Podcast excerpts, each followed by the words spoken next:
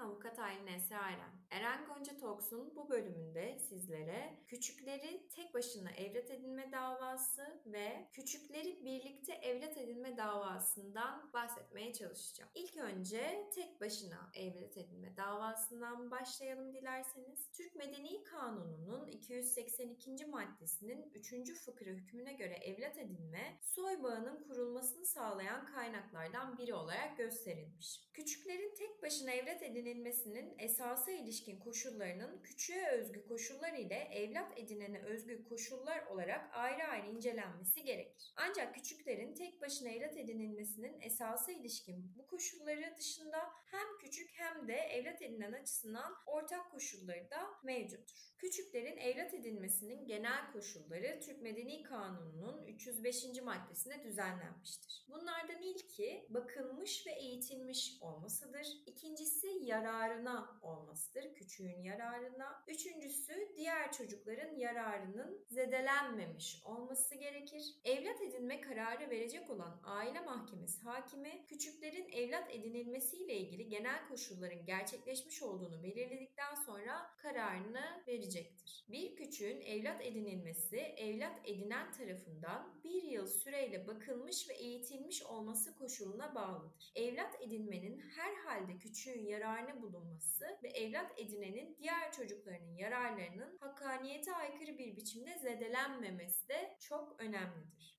Edinmeye ancak esası sayılan her türlü durum ve koşulların kapsamlı biçimde araştırılmasından evlat edinen ile edinilenin dinlenmelerinden ve gerektiğinde uzmanların görüşünün alınmasından sonra karar verilebilir. Küçükleri tek başına evlat edinme davası ile ilgili Yargıtay 2. Hukuk Dairesi'nin ve Yargıtay 18. Hukuk Dairesi'nin vermiş olduğu bir takım örnek emsal niteliğinde kararlar bulunmakta. Bir karara göz atmak gerekirse alt soyun evlat edinilemeyeceğine ilişkin bir hüküm bulunmamaktadır der karar. Davacının aynı zamanda kızı olan davalı mürşidenin diğer davalı Ümit ile olan evliliğinden olan küçük Ayşegül'ü evlat edinmek istediği, küçüğün anne ve babasının kimliğinin belli olduğu, davalı babanın 11.04.2013 tarihli duruşmada davayı kabul ettiği, davalı anne mürşideye ulaşılamadığından beyanının alınamadığı, mahkemece yapılan yargılama sonunda küçüğün annesi davalı mürşidenin evlat edinme konusunda rızasının olmaması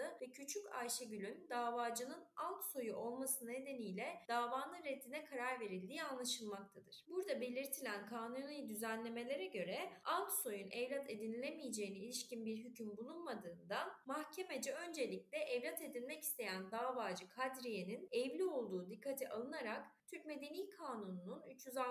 maddesi gereğince davacının eşi Zeki'nin davaya dahil edilip ve çocuğun annesi Mürşidet'in de rızasının olmadığı sorulmak suretiyle evlat edinmeye ilişkin diğer koşullarına varlığı araştırılarak sonuca göre bir karar verilmesi yerine eksik inceleme ile davanın reddi doğru görülmemiştir der. Küçükleri birlikte evlat edinme davasından söz etmek gerekirse eşler ancak birlikte evlat edinilebilir Türk Medeni Kanunu'na göre. Evli olmayanlar birlikte evlat edinemezler. Küçüklerin birlikte evlat edinilmesinin esasa ilişkin bu koşulları dışında de evlat edinenler açısından ortak olan koşulları da mevcut ise evlat edinme mümkün olacaktır. Eşler birlikte evlat edinebilmeleri için en az 5 yıldan beri evli olmaları veya 30 yaşını doldurmuş bulunmaları gerekir. Eşlerden biri en az 2 yıldan beri evli olmaları veya kendisinin 30 yaşını doldurmuş bulunması koşuluyla diğerinin çocuğunu evlat edinilebilecektir. Evlat edinme küçüğün ana ve babasının rızasını gerektirir. Rıza küçüğün veya ana ve babasının oturdukları yer mahkemesinde sözlü veya yazılı olarak açıklanarak tutanağa geçirilir. Verilen rıza evlat edinenlerin adları belirtilmemiş veya evlat edinenler henüz belirlenmemiş olsa dahi geçerlidir. Rıza küçüğün doğumunun üzerinden 6 hafta geçmeden önce verilemez. Rıza tutanağa geçirilme tarihinden başlayarak 6 hafta içinde aynı usulle geri alınabilir. Geri almadan sonra yeniden verilen rıza artık kesindir. Küçüklerin birlikte evlat edinilmesinde aracı kurumun hukuki yararın bulunduğu için hükmü temiz etmesi mümkündür. Evlat edinmeye ancak esası sayılan her türlü durum ve koşulların kapsamlı biçimde araştırılmasından evlat edinen ile edinilenin dinlenmelerinden ve gerektiğinde uzmanların görüşünün alınmasından sonra karar verilebilir. Küçükleri birlikte evlat edinme davası ile ilgili olarak Yargıtay 18. Hukuk Dairesi'nin vermiş olduğu bir takım emsal niteliğinde kararlar bulunmaktadır. Bu kararlara biraz göz gezdirmemiz gerekirse bir karar da şöyle der.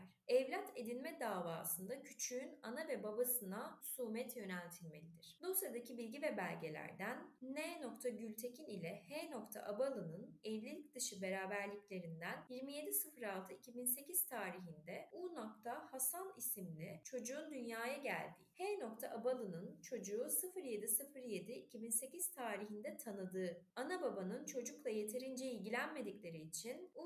Hasan'ın 18.03.2009 tarihinde yuvaya yerleştirildiği, 17.06.2009 tarihinde ise hakkında koruma kararı alındığı, davacıların 11.05.2010 tarihinde Afyon Karahisar Sosyal Hizmetler İl Müdürlüğü'nden Hasan'ı evlat edinmek amacıyla aldıkları. Dava tarihi itibariyle 2 yıldan fazla süre çocuğa baktıkları, onu evlat edinmek için Aile ve Sosyal Politikalar Bakanlığı İl Müdürlüğü davalı gösterilerek dava açtıkları, çocuğun ana ve babasına davanın yöneltilmediği, mahkemece davanın kabulüne karar verildiği anlaşılmaktadır. Ne var ki dava sonucunda verilecek hüküm çocuğun haklarına etkili olacağı gibi doğuracağı sonuçlar bakımından onun ana ve babasının haklarını da etkili olacaktır. Bu bakımdan davada onların delillerinin de toplanması ve tüm delillerin birlikte değerlendirilerek hasıl olacak sonuca göre bir karar verilmesi gerekirken eksik inceleme ve hasım ile hüküm kurulması doğru görülmemiştir der.